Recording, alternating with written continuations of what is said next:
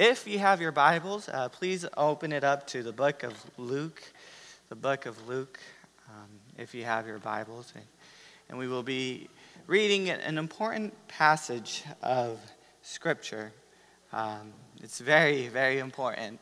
Uh, this week, we start looking at it's, it's known as the, the Holy uh, Week, where we recognize the death of Jesus and also the resurrection of Jesus. So today, um, we will be looking at the crucifixion of Jesus. So, as I said, if you have your Bibles, please open it up to Luke 23. Luke 23.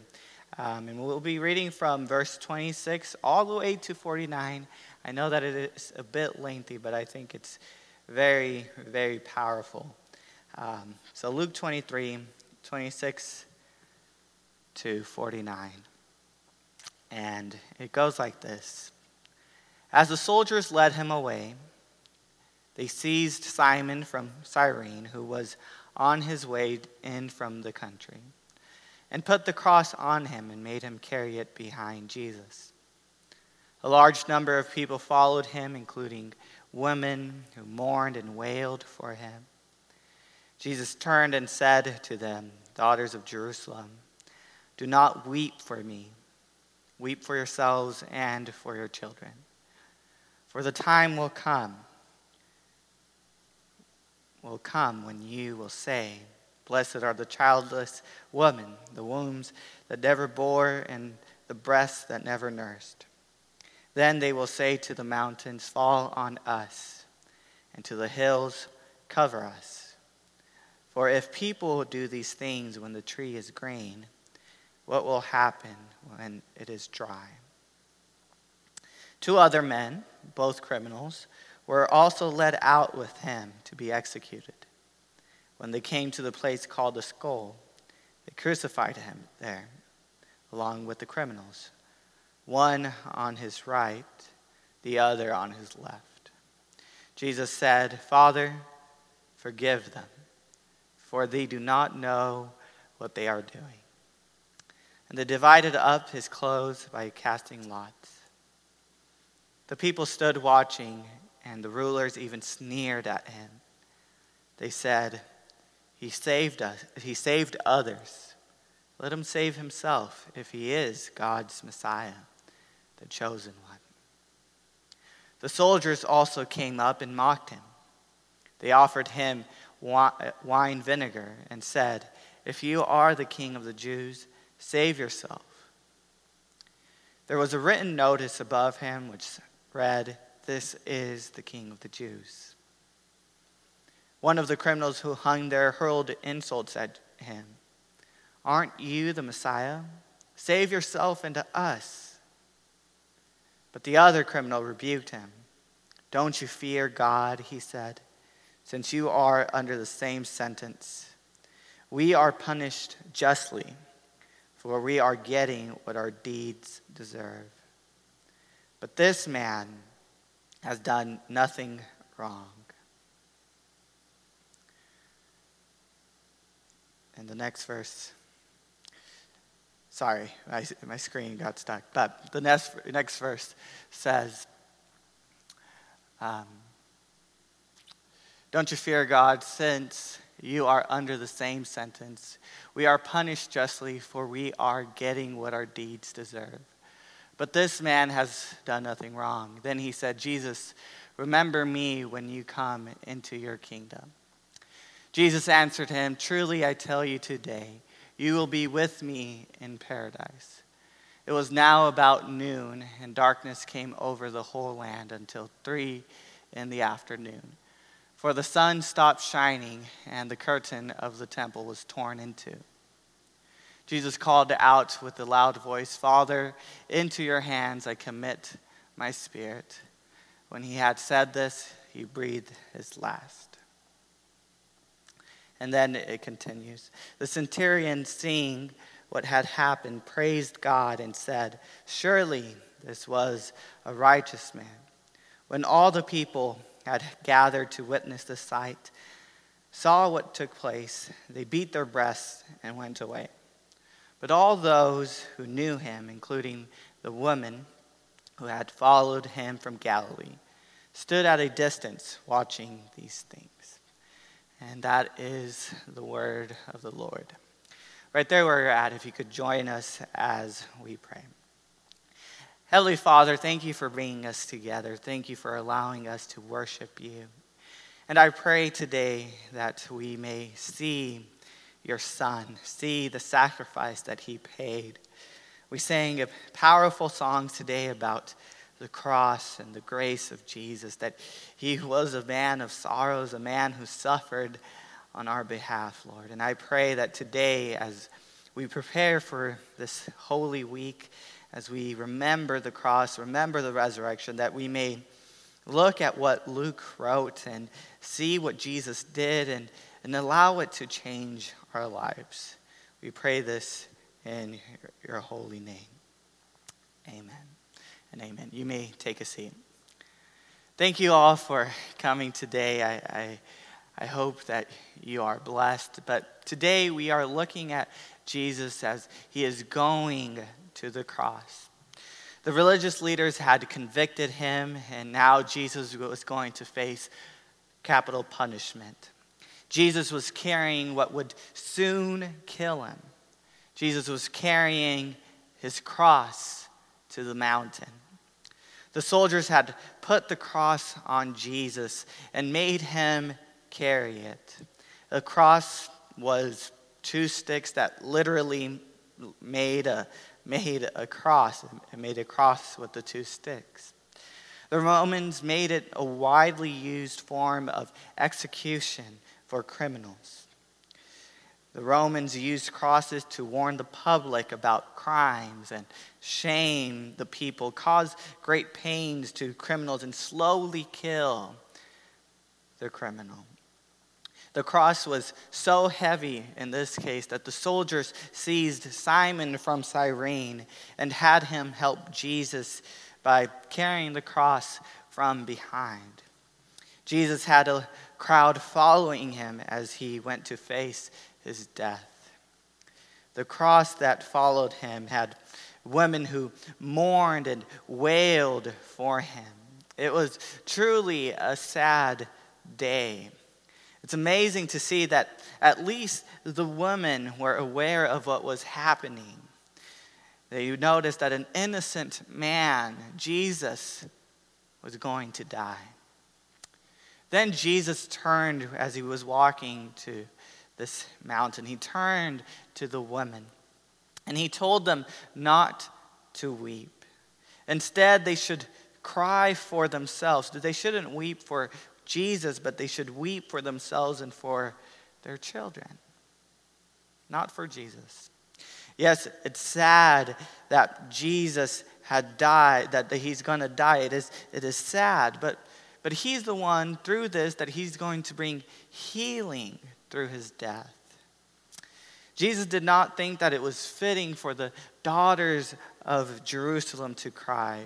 Jesus saw that his death would accomplish something, something good. But it, but it does look sad. Jesus believed that what would take place with the women of Jerusalem and their children is sadder.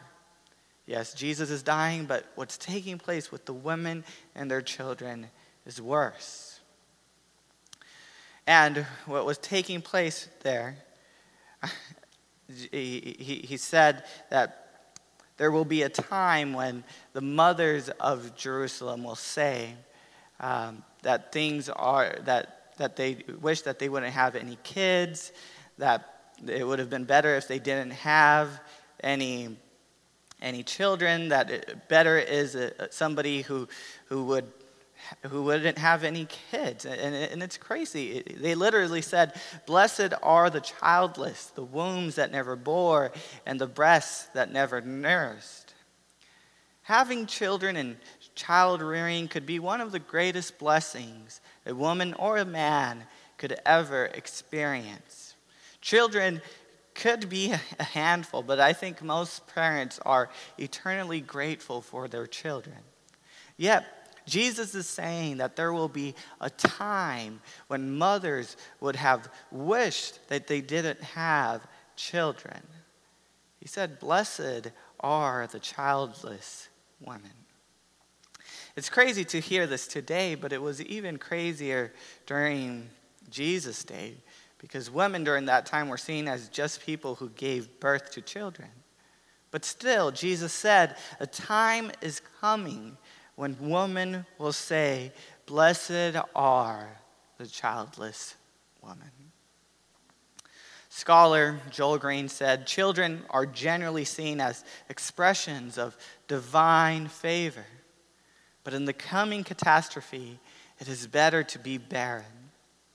There is a time coming when children, when sons and daughters, when they are going to do horrendous things, horrible, horrible things, and they're going to suffer horrendous things. Things so horrible that mothers would say, Blessed are the childless women. And they would say to the mountains, Fall on us, and to the hill, Cover us. This is a quote from Hosea 10 8 the woman who followed Jesus were crying, but a day is coming when they will suffer horrible things. They will tell the mountains to fall on them. Why would the woman tell the mountains, say to the mountains, fall on us? Obviously, it was a figure of speech. It, it was signifying that the pain that they would suffer would make them want to die. But why would they experience this type of pain? Well, it's as Jesus said if people kill Jesus, sentence him to death when things are good, when the tree is green, if people are bad in good times, what will happen when the tree is dry, when things are bad? Jesus was healing people, was delivering people from their pain. Jesus was restoring broken people. Jesus was preaching good news, preaching deliverance and freedom. But still, the sons of Israel, they conspired to kill Jesus. And, and Jesus is saying, don't, don't cry for me. Instead, instead, cry over the fact that your children sentenced me to death. Cry over the evil hearts of the people and the subsequent destruction that they will face. The New Testament scholar Fred B. Craddock said, Jesus tells them that the greater cause for tears is unbelieving Jerusalem. People are faulty. We saw it with Peter, we saw it with Judas, and we see it today. People are sinful in good and bad times. Sin is horrible. It's crazy to think that people are capable of killing Jesus, an innocent man. This day, which is the Sunday before Resurrection Sunday, we will remember the cross, as we should remember it on Good Friday and remember it every day. But as we remember the cross, we should also focus on what Jesus said as he went to the cross. People killed him when he was doing miracles. That's something to fast about, something to cry about something to mourn about. An innocent man died. There were two other men with Jesus. These, crimin- these men were criminals. They weren't innocent like Jesus, but they were being executed like Jesus. They went to a mountain called the Skull or Golgotha. This mountain probably got its name by what happens at its peak people are crucified there. And then Jesus said something quite shocking. He said a quote that we probably all know, it's quite iconic in Western culture. Jesus said, Father, forgive them, for they do not know what they are doing. He said, Father, forgive them, for they do not know what they are doing. Crazy stuff here. Jesus had just explained how people are supposed to cry over the sinfulness of humans. He turned our eyes on the sins of people that they were murdering Jesus. And we weep because we know how serious sin is. It's so serious that it led Jesus, the Son of God, to the cross. Our attention is on the sinfulness of humanity, but Jesus' attitude over the sins of people, his attitude in verse 34, is an attitude of mercy and forgiveness.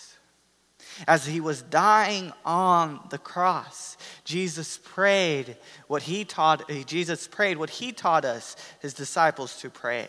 He prayed that God would forgive those who have sinned against him. That God would forgive those who were murdering him. Jesus was trying to understand those sinful people who were killing him. In fact, Jesus concluded that these murderers didn't understand what they were doing. That, that's, uh, that's kind of crazy.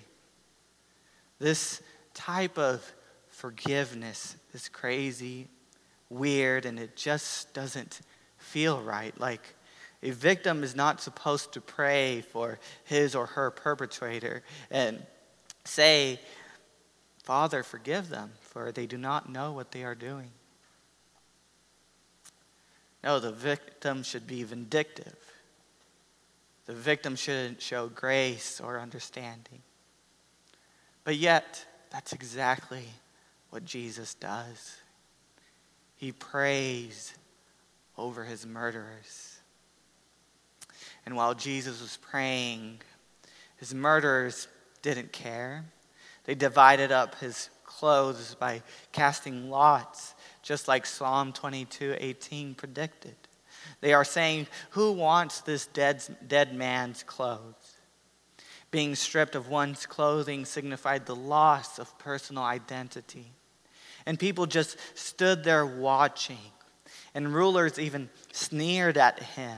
They saw Jesus, the, the one who was supposedly the Son of God. They saw and maybe thought, this, this is the Son of God? This, this man who is being crucified is the Messiah, our, our Savior? Yeah, yeah, right. They saw Jesus in this place of weakness. They couldn't conceive that their king would be in a place of suffering. They couldn't conceive that he would be shamed on the cross. They said to each other, This guy said that he could save others. But if he is really the chosen one, the Messiah, then he should save himself. The soldiers also joined the fun by mocking Jesus. They said, If you are the king of the Jews, as the sign above Jesus said, save yourself then. Evil and sin blinded the people. One criminal on the cross next to Jesus joined the masses. He insulted Jesus by saying, Aren't you the Messiah? Save yourself and us. The religious rulers, the soldiers, and one of the criminals were all in the same boat. They were mock- mocking Jesus. Everyone was united. Even enemies were united. Jew and Gentile, they were all together in this, in this front. They wanted to ridicule Jesus. They all missed the point. They missed that Jesus' suffering was necessary to royal identity and salvation. They saw his suffering from the cross and his death as a sign that Jesus wasn't the Son of God.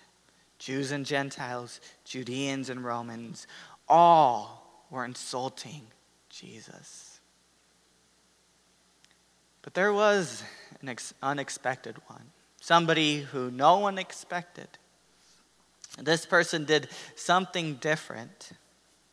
It wasn't a ruler, religious scholar, or a thought leader. It was an outsider. It was a criminal, a good for nothing evildoer. A criminal went against the crowds when he said, Don't you fear God? The criminal saw that all of this was wrong. Instead of fearing God, people were maligning God's instrument of salvation. Jesus was the Son of God. And what happened is not because of the weakness of the Son of God, but rather what happened demonstrated the depths of the sinfulness of humans. The criminal recognized that he deserved the cross. He was a criminal. He told the other criminal, We deserve the cross. We are getting what our deeds deserve. But Jesus, he has done nothing wrong. With the cross, we see the worst of humanity. Humans are capable of killing Jesus, the Son of God. But amid this disgusting scene, there is goodness. An outsider recognizes the truth. Evil people deserve the cross. Jesus does not deserve the cross. And the criminal recognized that Jesus would still have his kingdom.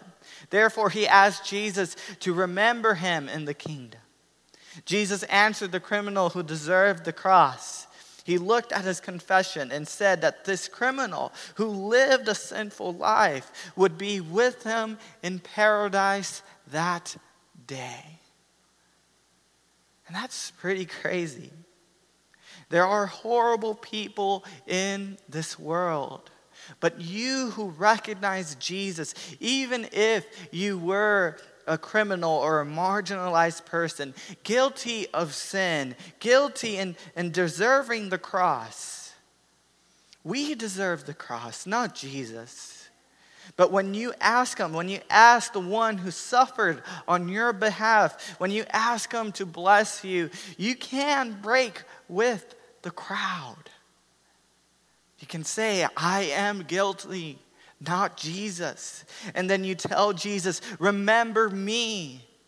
And Jesus will respond, I will remember you, and you will be in paradise with me.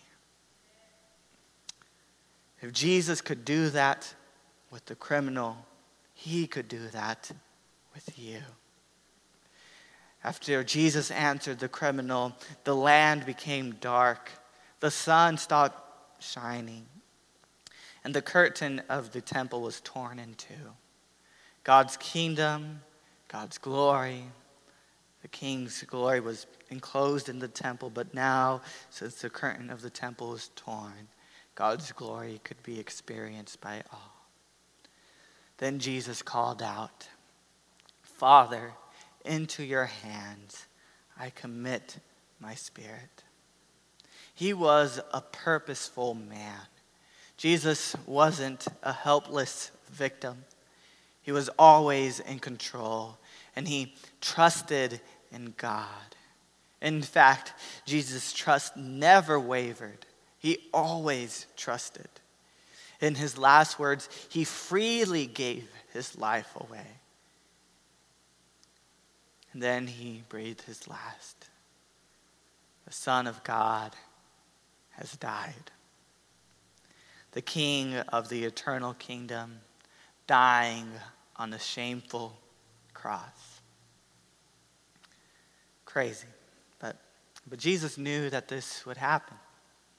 The kingdom would come. In the midst of the darkness, there is light. God is still present.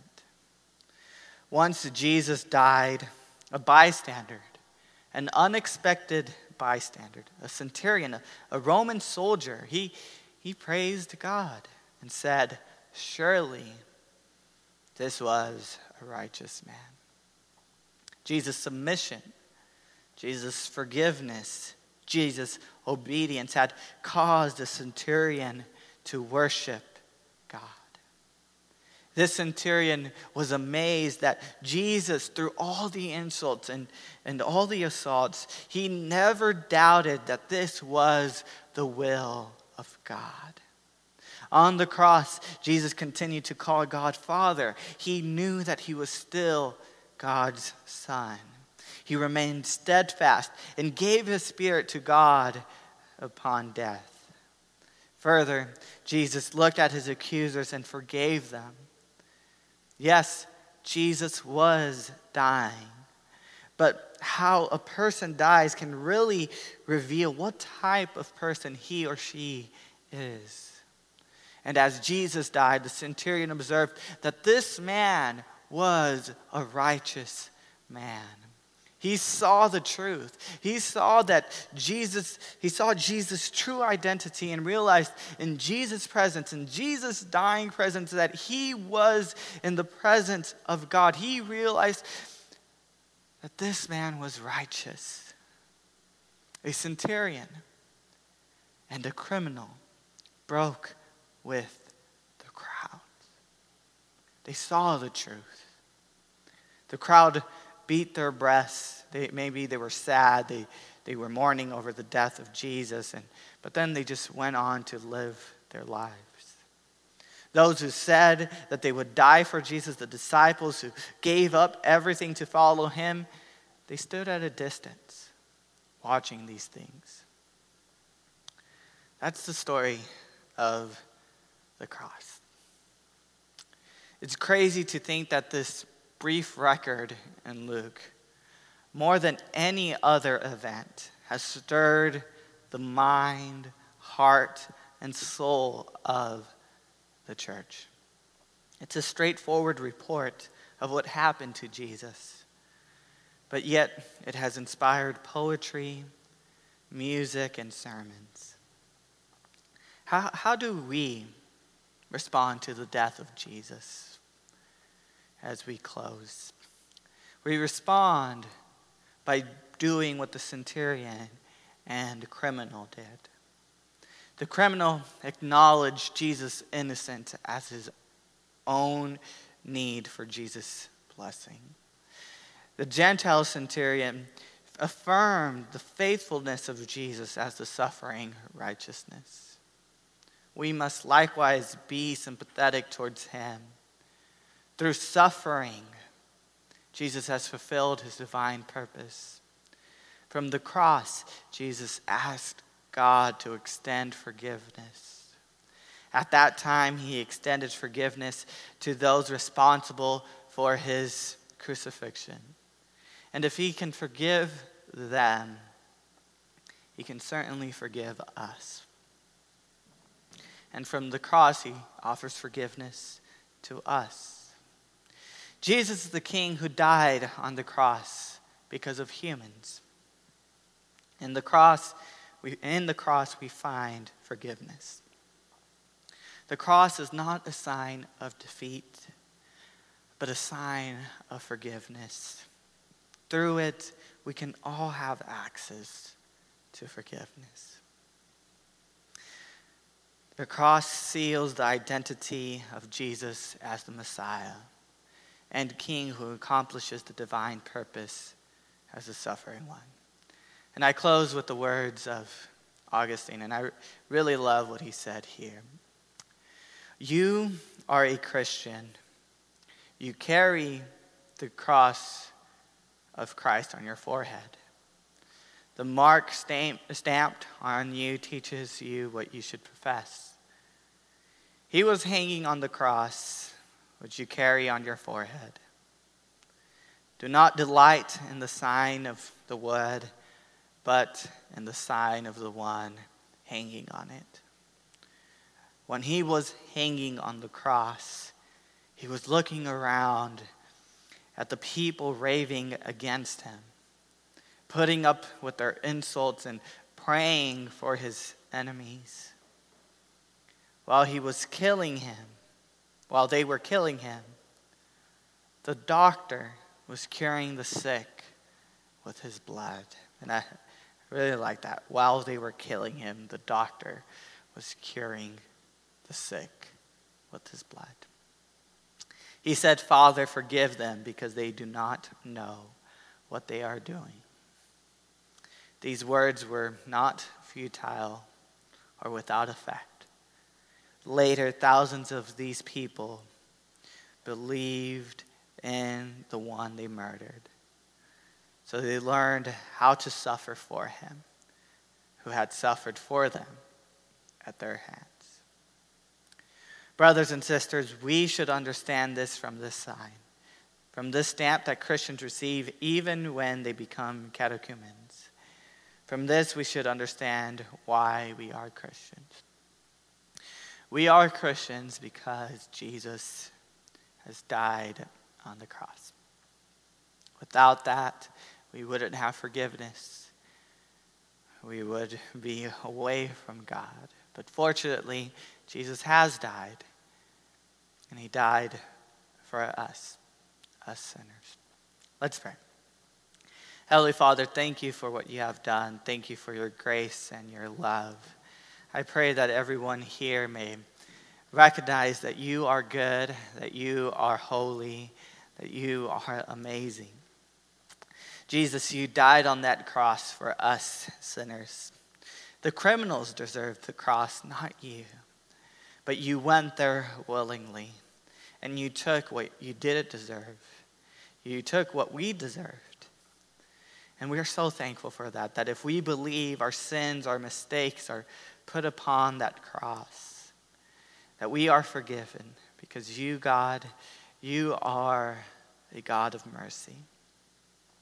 We are so blessed. And I pray for anyone here who needs to be reminded of that, that they may know that you are a God of mercy. Let them know, Lord. In the name of Jesus, we all pray. Amen.